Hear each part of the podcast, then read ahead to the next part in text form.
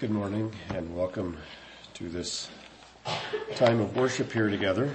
Certainly glad for the presence of each one. Little, uh, little scanter um, crowd than what we have some Sunday mornings, but we're glad you're here. And uh, I might just add that uh, do check which group you're in and show up if you can. I think uh, I think we're going to need all the help we can get tonight at our nursing home. So. Um, so uh, turn out if it all works for you. Turn with me to Matthew 5 for a, uh, a reading here this morning to start us off. Um, maybe a question I would have here right away for you to consider is how close to perfection do you feel that anything upon this very imperfect world can we experience? All right. In other words, as you think about your life, your um, your experience in life, the things you've owned, the things you've encountered, um, the things you enjoy, uh, is there anything in this world that we could actually call perfect? It like it is absolutely perfect, n- free of any flaw. I don't know as I considered that, I, I, I thought, you know, I think I would have a really difficult time coming up with anything that you could say is completely perfect. Because we live in an imperfect world, right? So is there anything that can, can reach a level of perfection that we could say 100%, you know, not 99.9. You know, even, you know, Justin and I in the seed business, um, you, you would think that in any given bag of seed that it would be 100% seed. But there's always that little tag that says 99 point whatever. I mean, or even less than that. Some small grains, it gets pretty dirty sometimes and they're willing to let 20, I don't know, a large percentage be, you know, something other than seed.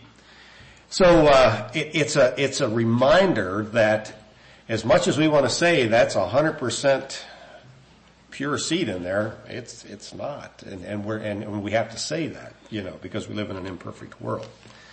Now with that as a backdrop, let's read, uh, verses 43 to 48 here in Matthew 5.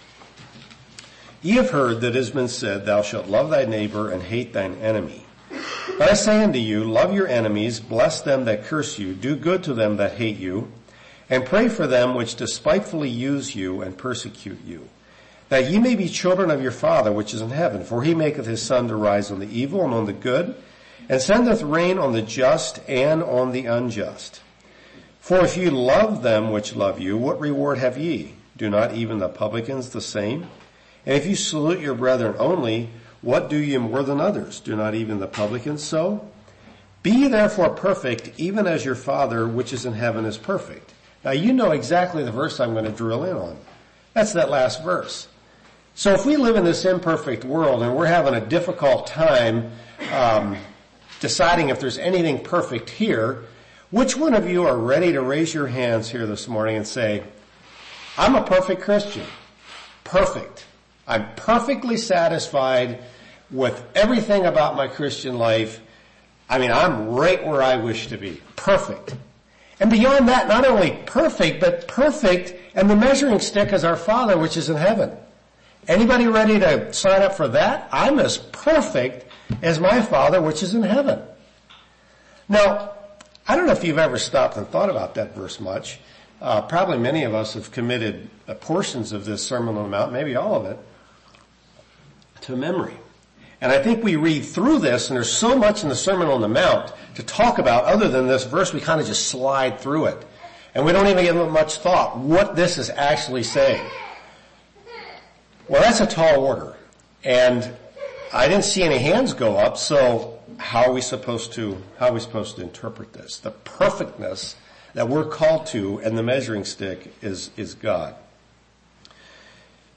There's another verse in the, in the New Testament that, um, Paul, when he's wrapping up his writings to, sec, to the Corinthians church there in 2 Corinthians, he goes, finally brethren, farewell, be perfect be of good comfort. Be of one mind. Live in peace, and the God of love and peace shall be with you.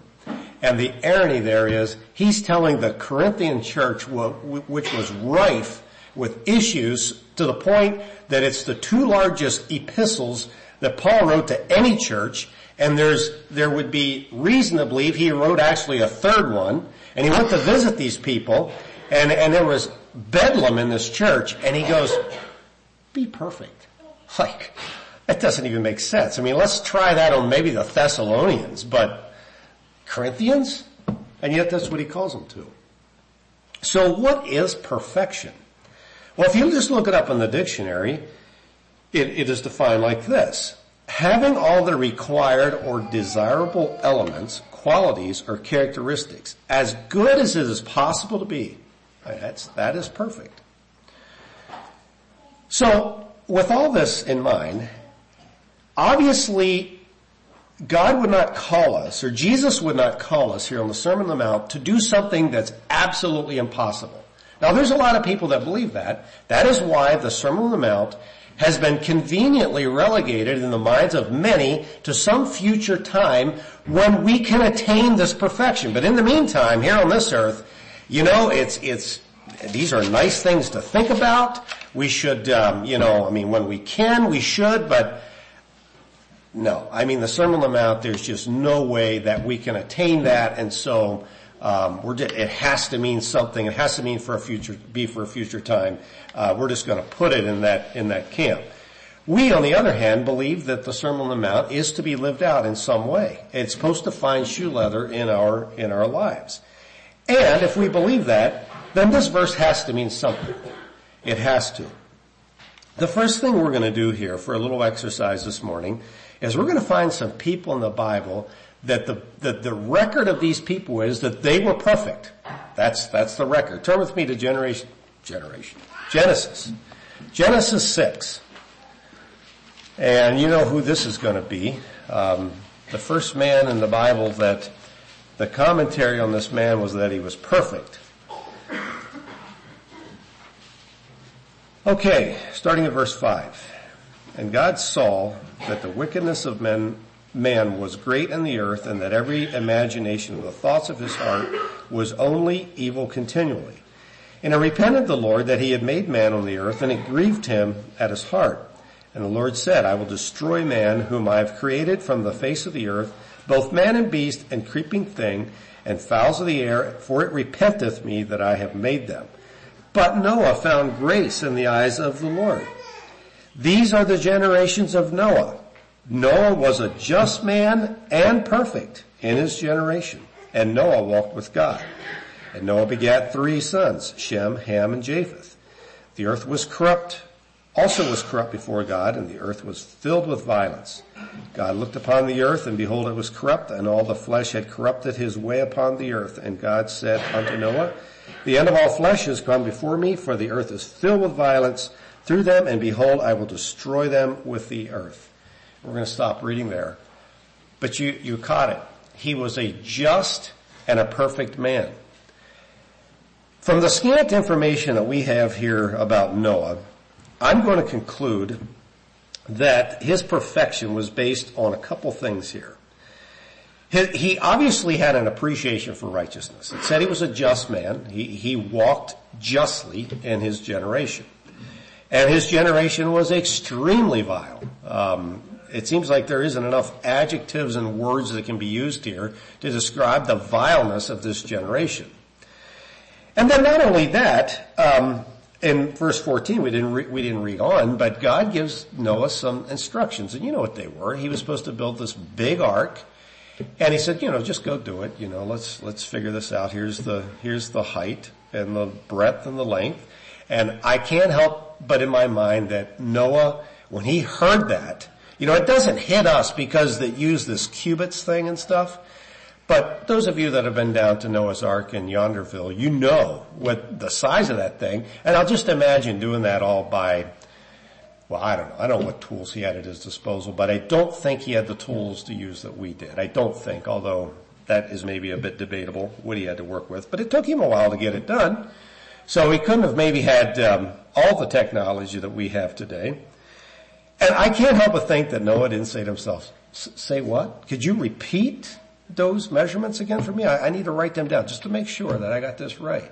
And all the time is thinking, you gotta be kidding me. You know, I, I, I don't know, but it seems to me that that's possible. Don't have it that he said that, but uh, it's possible. But he willingly obeyed God in this radical, almost unattainable um, uh, command, uh, instruction that God given. It was very daunting.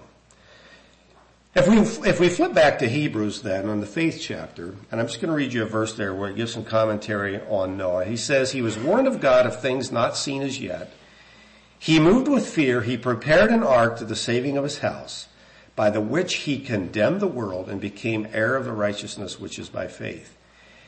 Did you catch that? That this action of his, of preparing the ark, actually to some degree ended up being part of the condemnation of the world. It was a simple act of obedience. And as people walked past Noah's house every day and saw that man building that goofy boat in there, so huge, so ridiculous, and, and Noah, it, it, it, it says that he even took the time sometimes to even preach to him a bit. He was a preacher of righteousness. But all of these things, when you, when you put it together, I believe this is what made Noah a perfect man in his generation. Now, if you, if you turn to Genesis 9, which again, you can flip back there if you want to, I'm not going to read much out of there, but we have the account that after the flood and after things are kind of getting settled down on the earth, it said that Noah become a, becomes a husbandman and he grows these grapes and he ferments them and he gets drunk on them. And we have this, this uh, unfortunate um, happening of, of his one son um, seeing Noah there naked in his tent and, and so on, and it, it ended up causing a, um, a breach in, in mankind that is with us yet today. Um, and, and, and so on, and that's not exactly where I'm going to go. But the point I want to make is that even Noah in his perfectness, if you will, doesn't sound like a very perfect scenario there in Genesis 9. I mean, we got a drunk man, kind of in an unbecoming way in his tent, right? And um, and then his sons kind of do some untoward things. Not a picture of perfection. But does that does that keep Noah from ending up in the faith chapter? Is that what we read about Noah in the faith chapter about his drunken state there and so on? It's not. Noah goes down in history. We it's part of the it's part of the um, of the narrative. It's part of Noah's life the Bible's always just in giving the story as it stands. But that's not what we think about when we think about Noah, is it? We do think of a perfect man, don't we? Alright, let's turn now to, to Genesis 17, a few chapters back, to another man that, um, that while it, uh, it doesn't say he was perfect, he was certainly called to be perfect. And I'm just going to read the first verse here in Genesis 17. And when Abram was 90 years old and nine, so he's 99, the Lord appeared to Abram and said unto him, I am the Almighty God. Walk before me and be thou perfect. Now, from what we know of Abraham, um, we we certainly wouldn't have a hard time um, accepting the fact that Noah had walked in, in some perfection up to this time. And certainly we can see perfection in, in uh, Abraham after this time. Um, but again, as much as, as much as when we think of Abraham, we think of the highlights, the good highlights in, in his life. But let's not forget, and, and we don't, and again the Bible is fair, that this is also the man that had lied a couple times about who his wife was. He had picked up Hagar down in, in Egypt to be his uh, concubine, and he had kind of tried to help God out here a little later with um, with making him his making this slave lady his wife and and conceiving this child Ishmael, which by the way that that war we have going over there in in Hamas and Israel, it's because of this. It's because of this perfect man and him messing up so badly that we got this generational issue between the, the Arabs and the Jews. It's, it's really unbelievable when you think about it. But anyway, um, this is the man we're working with. But that's not the things we remember, is it? the things we remember about uh, about Abraham is the fact that he willingly left his home country. He selflessly allowed Lot to take the watered plains. Not only that, but when Lot got all messed up and he gets taken captive uh, by these warring kings, well, who's the man that, that ends up getting Lot? Well, it's Abraham and his and his servants, right? He prays for Lot whenever fire and brimstone is about to fall on Sodom and Gomorrah. And later on, he willingly takes that child that he had he had um, longed for and looked forward to for so many years, and God says, well, now just take him up the mountain and sacrifice him." And um, and he does that. He he did it. He did it without even questioning God. Now, I'm not suggesting here. I hope you're not thinking I'm suggesting that this whole thing of perfection is when the good outweighs the bad. That's not what I hope I'm portraying here. I'm simply saying when you look at people that the Bible calls perfect, we certainly see things that yeah, are pretty amazing that these people did because of their of, because of their righteousness and commitment to God. But there's reality on the other side that they certainly were far from perfect as we think of perfect. I'm going to refer to the next one. And this, this is a, out of 1 Kings 11:4, and this is directed, uh, or a, a, commentary about Solomon. And here's how it reads. And it came to pass when Solomon was old that his wives turned away his heart from other, after other gods, and his heart was not perfect with the Lord his God, as was the heart of his father David. Alright? Now if you remember with me, when, when David was being sought after by God, or he had been determined that he was going to be the king by God, and God's telling uh, Samuel that, you know what, I'm, I'm, Saul's no longer be king, it's going to be, it's going to be David. The thing that, that God said was different about Saul and David, he said, I want a man that is after my own heart. Alright? So David was a man after God's own heart. Solomon was a man that's heart was not perfect after his God like David's was. And I don't need to even tell you of the grievances of David, do I? Again, very much like the last two men, we tend to remember David um, because of his wonderful, um, the wonderful things, the David and Goliath story. You know, uh, the fact that he had opportunity to kill Saul a couple three times and chose not to. Um, these different things that um, we, we remember him for all the wars that he fought and, and different things like that. But we also remember him because of his sin, don't we? I mean, that's what makes David David. Um, and then after that, his, his the, the the mess that his family became, the Absalom, and um, what was his other son there? Can't think of it. It starts with an A. But anyways, those two boys that uh, couldn't get along and, and fought for the uh, fought for the kingship, etc. This is David, and yet he's called a man that had a perfect heart toward God.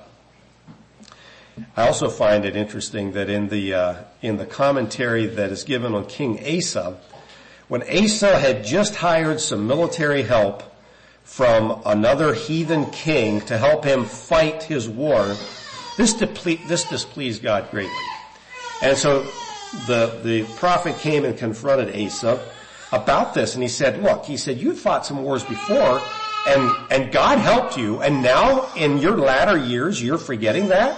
And you're hiring this heathen king to help you? Don't you remember how God helped you? He said, God's not happy about this. And what does Asa do?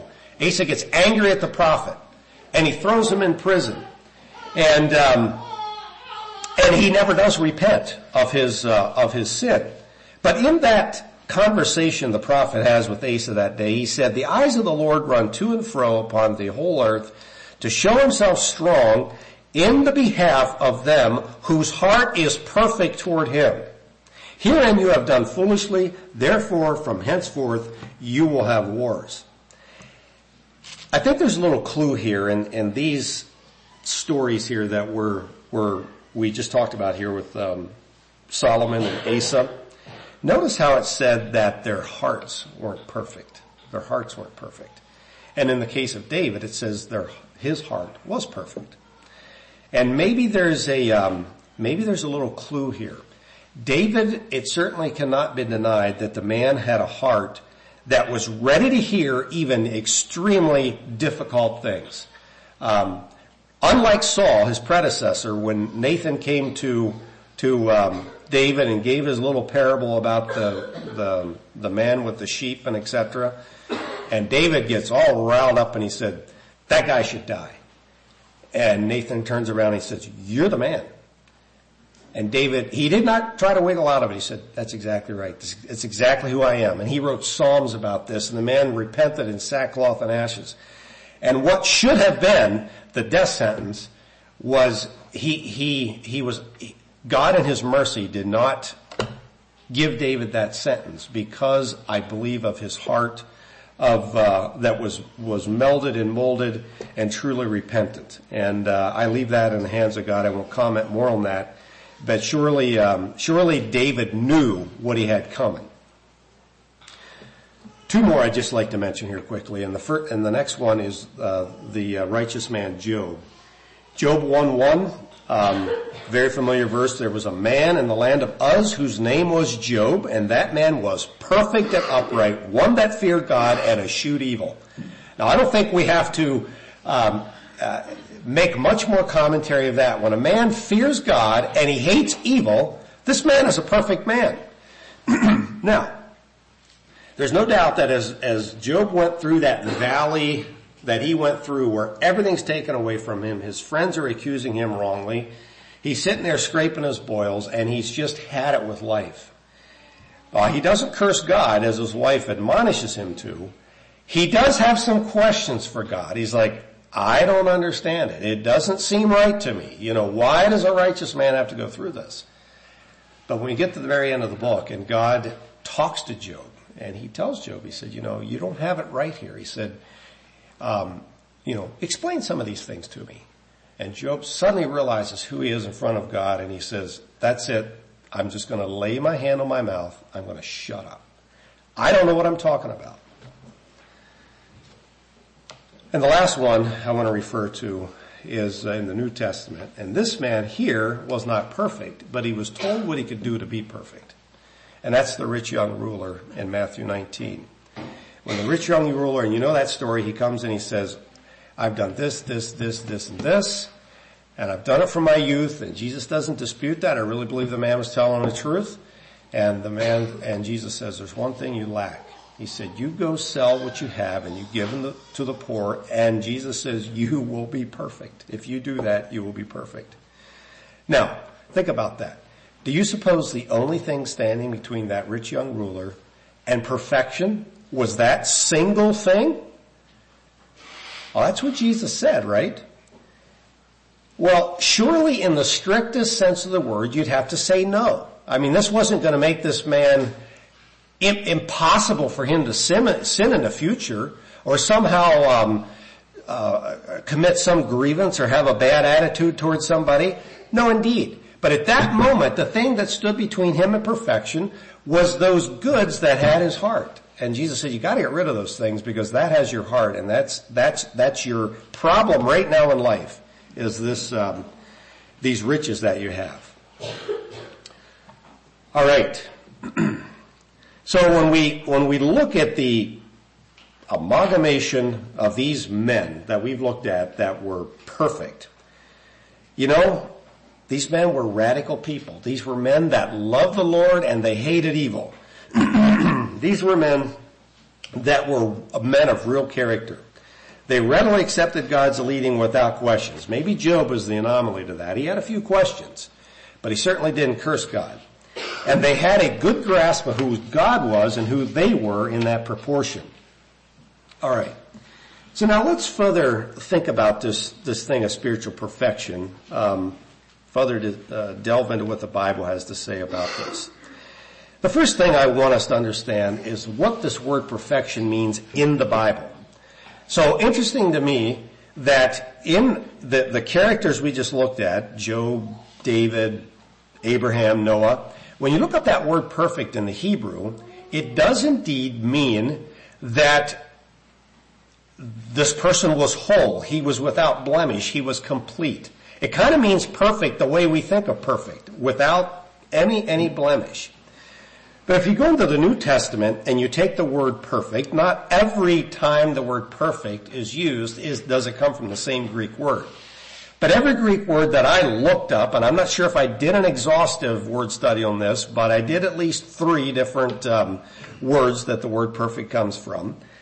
Each one of these carries the idea of being repaired or mended or filled further or restored. Okay, so now, when we think of it that way, we suddenly can grasp the concept and say, well, sure. Um, that's, that should and does, I think, describe all of us. Um, we're in some state of restoration uh, in our Christian life. We are being repaired. Uh, I don't know if it's exactly the same, but it's something like taking an old rusty whatever tractor out of the weeds somewhere and just stripping her down and, and, and rebuilding it from the ground up and making that thing something attractive and useful, even though it was a worn, tired piece of junk at some point. It's now something quite, quite opposite. That's not quite the same as God because when God changes us, it says we become a new creature, right? We're something completely new. So I'm not sure if restoration is quite the right idea, but, um, but it has some, certainly has some, um, some things that are, are similar in it. Now there's two things we have to get straight in our minds if, before we can understand what it means to be a perfect Christian. The first thing I'd like to, to talk about for a minute is this theological term that we call justification. Alright? So, when we have, when we are justified, we receive something from God. We are justified in the sight of God when we choose to follow Him. So, when I'm justified, um, we we make a decision to follow God. We move from Satan's side to God's side. We move from darkness into light. We move from bondage to freedom. We confess our sins to God. We claim Jesus' blood for our atonement. And when, we, when that happens, God justifies us. And there's probably no clearer verses than Romans 3, 24 to 26. Being justified freely by his grace through the redemption that is in Christ Jesus, whom God hath set forth to be a propitiation through faith in his blood, to declare his righteousness for the remission of sins that are past. Get that. Sins that are past. Through the forbearance of God. To declare, I say, at this time his righteousness, that he might be just and the justifier of him that believeth in Jesus. So those verses, to just put it in simple words, that we are declared righteous or perfect because of our acceptance of Jesus as a sacrifice for us. No matter how imperfect we've been in the past, when God chooses to declare us righteous, that's exactly what's happened. And it says he does this because he is a God of forbearance. He's a God that's good and gracious. And it is not for us to uh, dwell on our past imperfections. Rather, it is to accept the fact that God does justify us because of this propitiation or this atoning sacrifice through Jesus. And I think in some ways it's somewhat of an insult almost to God whenever we can't get past the past, alright? So we're constantly being pulled back into this, well the past, you know, I was this bad person in the past. I did these bad things. Well, when God says it's over, it's over. And when God justifies us, He justifies us no matter how bad the past is. In one place it says that our sins are removed as far as the east is from the west, and we understand how far that is. Now the, the devil's job, when a person is justified, is to stand and accuse him. And in fact, that's one of the names that the Bible gives the devil. He's the accuser of the brethren. He stands and he's constantly bombarding the Christian. But you aren't perfect. You never were perfect. You never will be perfect. You look at, look at your past. Really, can God forgive somebody like you? But if God says it, that's the way it is. Romans 5.1, therefore being justified by faith, What's the result of that? We have peace with God through our Lord Jesus Christ. 2 Corinthians 5:17 Therefore if any man be in Christ he is a new creature old things are passed away behold all things have become new. now, I want to just say this. This is the part of, of justification is a runaway train in many, many minds of many Christians. And it's probably something that we even shy away from talking too much about because we as Anabaptist Mennonite people that have a long tradition of believing that yes, we're justified, but then there's the sanctification process, which we're going to get into here real quickly. We tend to, we tend to, um, enlarge or exposit or talk about that sanctification process much more than we do the justification process. And because we do that, sometimes we are dubbed as works Christians. You know, we, we believe we have to work, you know, to, to earn our salvation or to be Christians or whatever.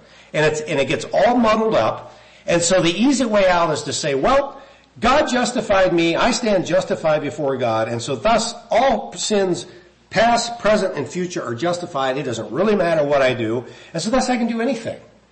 And, and to try to do anything different than that is, is, is actually insulting God. And, and, and when you take that to the end, you end up with a person that was at my kitchen table about 20 years ago, and he looks like anything but a Christian to me. I mean, he's loaded with gold rings and necklaces and jewelry and whatever. And he sat there and he told me in this many words that, you know, he, the, these things meant a lot to him one time. The, these were, I mean, he was into jewelry. In fact, he still is. But the difference is he's now saved. And so the jewelry just, it, it, it's different than it used to be. And I'm there like, really? Like how do you process all this? I mean, if that doesn't mean anything to you, then take it off. Take it off, please, for me. How am I supposed to know? If you don't tell me that, how would I ever know? See, that's the difference. He, he was, he was enlarging on the justification, which I'm there too, but the sanctification part was the part he was missing, right? And so that's what we're going to run into right now.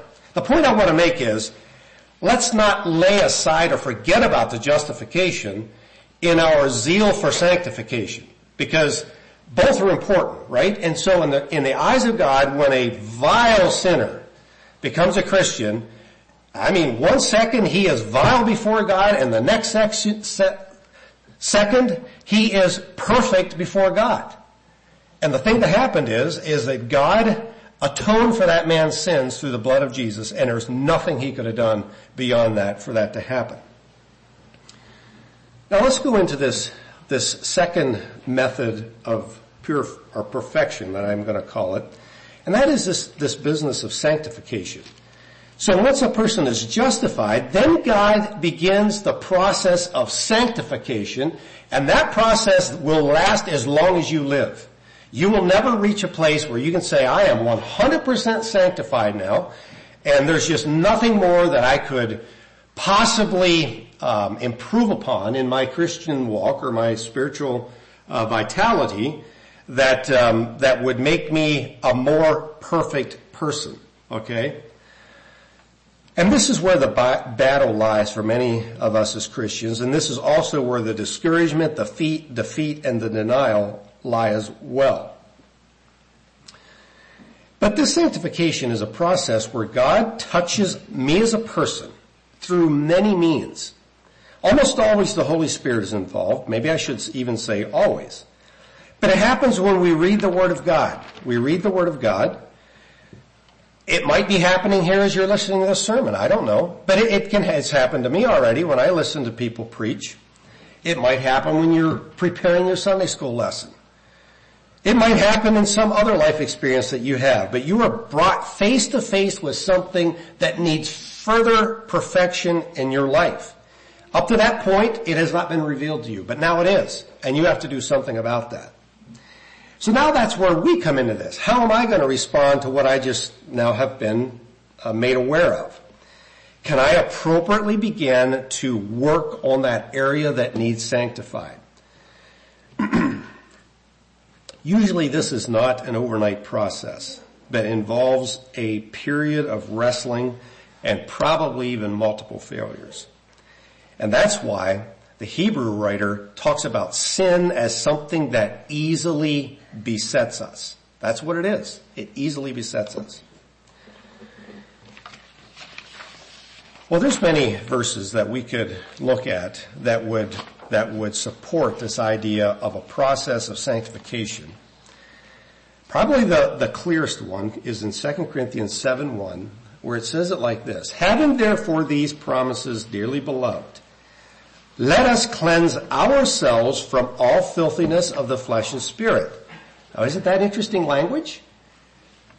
God is the one that does that, right? Well, we have a part in this. Let us cleanse ourselves, alright, from this filthiness.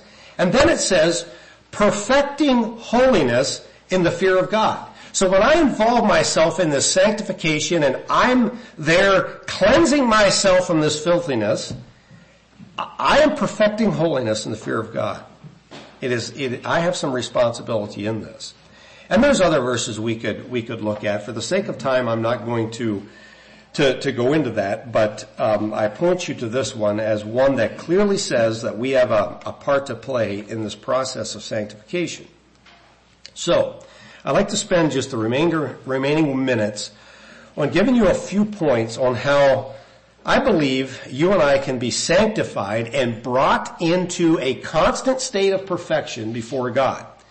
So, um, I, here's what I believe, and if you you want to dispute this, this is fine.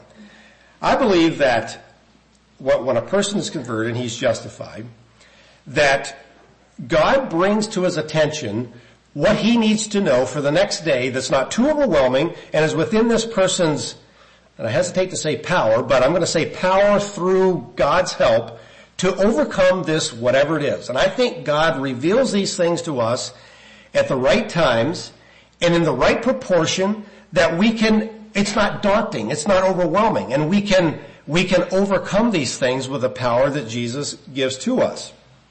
That's why the verse is there that says there's no temptation that comes to you that's more than you can bear. Because there's always going to be that way of escape. And so, as long as we understand that, that this trial, this temptation, whatever we have, it isn't more than we can bear, and we're always looking for that way of escape, we can always be in that center of perfection at that point, even though five years from now, you might look back to where you were five years before and say, you know, I was really imperfect in this place. Well, you know about that now. Let's not worry about what it was five years ago. Let's just worry about getting that right now that we understand that. Alright, so here's some points. How can I be sanctified and brought into perfection? Number one, am I really truly examining my heart? Honestly. Do I wish to attain holiness, more perfect holiness? Is that my desire? The psalmist says in Psalm 84, my soul longeth, yea, even fainteth for the court of the Lord. My heart and my flesh cries out for the living God. Is that you and I this morning? Can we be described as people that are crying out for the living God?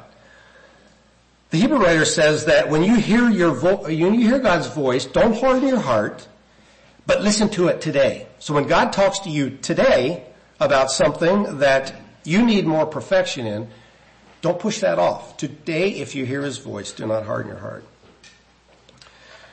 Paul tells the Corinthians in 2 Corinthians 13, examine yourselves whether you be in the faith.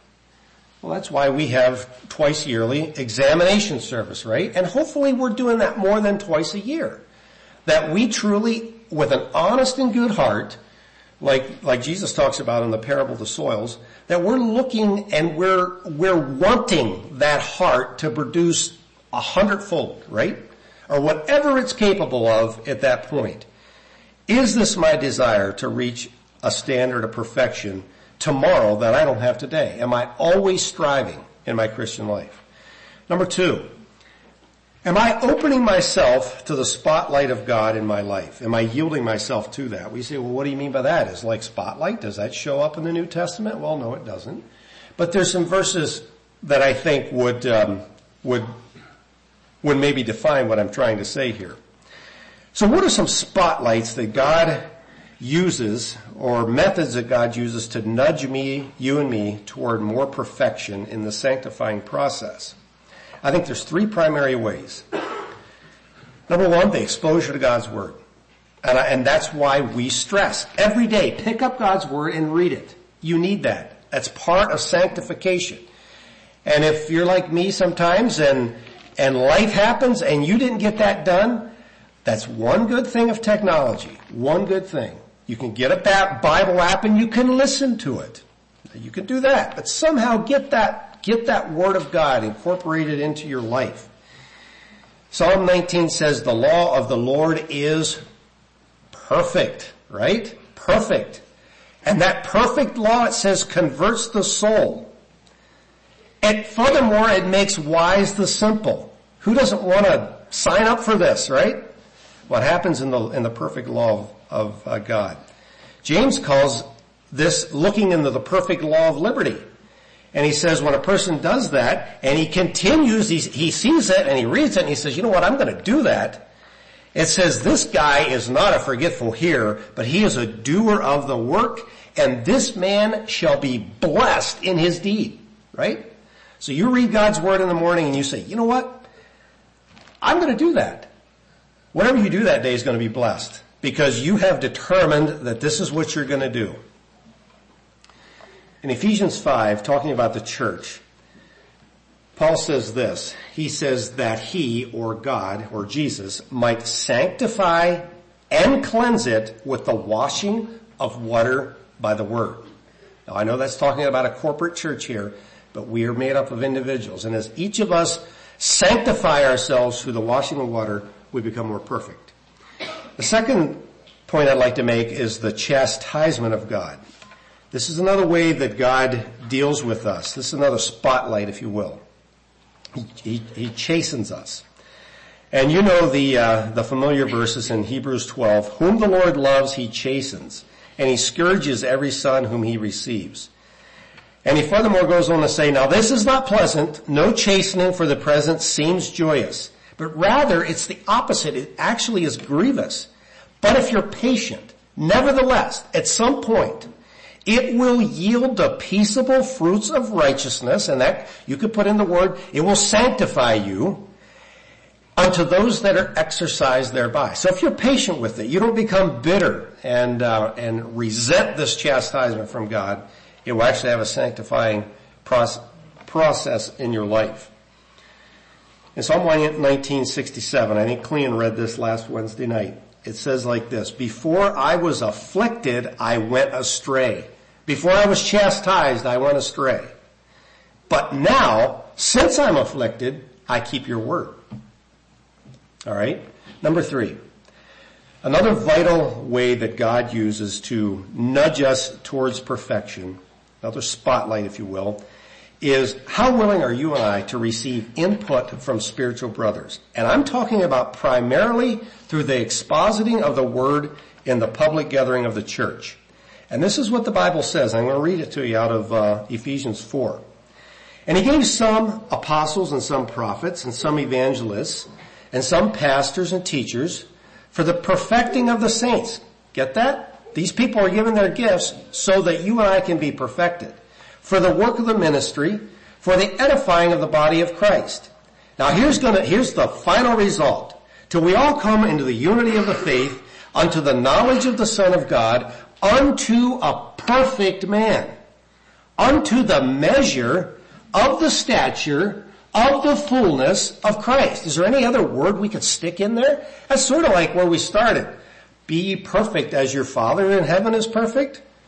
Well, this is saying, be ye perfect just like Jesus is perfect. And by the way, here's how you do it. Show up and listen to the sermon in the Sunday school on Sunday morning. Well, I mean, there's other things too, but that's kinda Kind of what is being said here. The people that have the, the gifts of uh, prophecy and evangelism and teaching and pastoring, these are the people that God has gifted to us so that we can be made more perfect. I'm not going to take the time to read it, but if you would read in Colossians 1, Paul is making the case here that he has been given the, the, the, the, um, the mission of ministry, of preaching, and he said, well, I'm just going to read you one, a few verses here. Whereof I am made a minister according to the dispensation of God, which is given me for you to fulfill the word of God. And then, then I'm going to drop down a few verses and it says, whom we preach, warning every man and teaching every man in all wisdom that we may present every man perfect in Christ Jesus. This is why it's so important for you and I to show up on Sunday morning.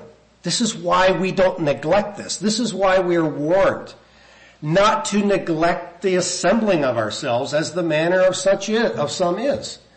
Because we're going to fall out very quickly. And I'll tell you this, my, my time, my, my harks back to the, uh, to the COVID days. Yes, we could listen to the YouTube videos, we could do all that, but there was something big time missing in the fact that we were not able to gather in, during those times. And uh, I certainly, certainly that thing of, of assembling took on a new meaning to me.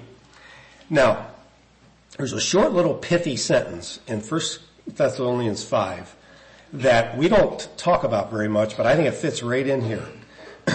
Remember that little, those four or five little pithy sentences in First Thessalonians, if I can say it? One of them is, despise not prophesying. What does that mean? Well, you think about this a little bit. Remember King Jehoiakim in, in Jeremiah 36 that despised prophesying? And whenever the book came and Baruch read it to him, he took a, he took his penknife and he cut it out, and he tossed it in the fire. Kept doing that till the book was read. That man despised prophesying. And it almost makes chills run up and down my back when I think of the audacity and the arrogance of some man to take the prophet of God and what he wrote, and by the way, he didn't do that on some computer, and just, just throw it in the fire. Just throw it in the fire. We won't even read it one more time. Just get it out of my life. Can it be that the oft repeated sin of the Old Testament saint, which was to despise the prophets, as in that case, and many others, is still something that we grapple with today? When a man of God, a man of integrity presents something to us and we say, ah, that's his opinion. Just despise it. Don't even give it any consideration because I don't like him. Or I don't like how he said that. Or I don't believe that's what the Word of God says. That's just his idea. And we despise prophesying? Do you suppose we're going to be in any state of sanctification if that's the way we view things? Do you think we will be, we will be nudged any closer to perfection? I say likely not. Okay, a few more here. I am sanctified when I seriously wrestle with the places that God has shown me in my life that need attention. When I'm shown that, am I seriously wrestling with that? And this may call for changes in our lives that seem very radical. And herein is where defeat and discouragement become very real. Um, we might have issues that we wish we didn't have, and it's a real battle for us. But are we wrestling with that? And I'll tell you this, friends, denial and secrecy is not our friend in this process. If we need help, let's get help. That's what our brothers and sisters are here for. The battle can be helped along greatly by our, by our brothers and sisters, but remember this, the battle is yours to fight, and you have to fight it. Number four, riding on the heels of this, am I willing to dismantle the structures that support the besetting sins or attitudes that God wants to sanctify in my life? I ran across this little uh, sentence in a book I was reading here recently, and it and it and I think it's so true. And it went like this: Man is usually through with sin before sin is through with the man. All right. Like in other words, if we have engaged in some sort of sinful activity or process or harbored a bitter attitude for 10 years. But we, we got to a point where we're, we're tired of it. We're done. Done. We're gonna be done with that sin. Oftentimes, sin isn't done with us yet. And so it's gonna, it's gonna come after us, it's gonna beset us, it's gonna get us from every angle, and Satan will not give up easily. But what am I doing to dismantle the structure? To use a very um, overworked one, if a cowboy has a problem with drinking, is it a good idea to tie the horse by the saloon? Even though the horse needs tied up somewhere, can we find a different place? All right. You make the application where it fits you. But if you have problems with pornography on your phone, is it a good idea to continue to carry the phone? It actually could be a very good idea to either wipe that browser off the phone or get a completely different phone or ditch the phone. Alright? I mean, this is radical stuff, but what you're doing there is you're dismantling structures that are propping up sin that you so much want to get rid of. And you could take that and you can apply that wherever God wants to apply that in your life. But what are you and I doing to dismantle the structures that allow it to make us easy to sin? Number five. We experience sanctification when we are willing to get up and try after failure. Alright? And see, that's, that's an important one. Because when the devil is duking it out with us and he's trying to get us from every angle and the sin is besetting, it's pretty easy to say, I'll never get past this. I will never win this. Don't give up. Get up and keep going. We do well in this situation when we're discouraged is to remember who God actually is. Yes, God is a just God. God is a holy God, but God is also a gracious God. He is long suffering and it says he's not willing that any should perish. How do we as fathers here on earth treat our children? Well, would we thrash our children um, without mercy for an infraction, even though they maybe knew that they shouldn't do a thing? Well, we wouldn't do it mercilessly, would we? Now, we might choose to uh, in, in, involve some sort of punishment or reminder so that this doesn't happen again. But are we going to forgive that child? Absolutely, we will. And God is so much better and so much more gracious and so much more long-suffering than us as earthly fathers. Again, back to Hebrews. If our earthly fathers chastened us, how much more will our heavenly Father do it in a right way? So get up, try again, don't give up. That's part of the sanctification process. Alright, we're gonna wrap this up. We're gonna answer the question we started out with. Can you and I be as perfect as our Father which is in heaven? Can we? The answer is yes, we can be. When we understand who God is, who we are, and we engage in this exercise that we went through this morning of following in the steps of sanctification, we are perfect people. I'm going to read to you a couple of passages, a couple of verses in closing here. And this is the testimony of Paul. Very familiar verses in Philippians 3. And he says, not as though I had already attained, either were already perfect. So you got that? He says, I haven't attained, neither am I perfect. Alright? But I follow after, if that I might apprehend that which also I am apprehended of Christ. Brethren, I count not myself to have apprehended, but this one thing I do, forgetting the things that are behind, reaching forward to the things that are before. He says, I press toward the mark of the prize of the high calling of God in Christ Jesus. Now, the next phrase is the one I want you to get. Because this, this, this never tied in before in my mind. But the very next verse says it like this. Let us therefore, harking back to what he just said, let us therefore as many as be perfect, be thus minded. When he just got done saying three verses earlier, he said, I'm not perfect. But he said, anybody that's going to be perfect is going to do exactly what I said in these previous three verses. I'm going to forget and I'm going to press forward. Lastly, I'm going to read these verses without further comment. Now the God of peace that brought again from the dead our Lord Jesus, that great shepherd of the sheep, through the blood of the everlasting covenant, make you perfect in every good work to do his will, working in you that which is well pleasing in his sight through Jesus Christ, to whom be glory forever and ever. Amen. Let's kneel for prayer.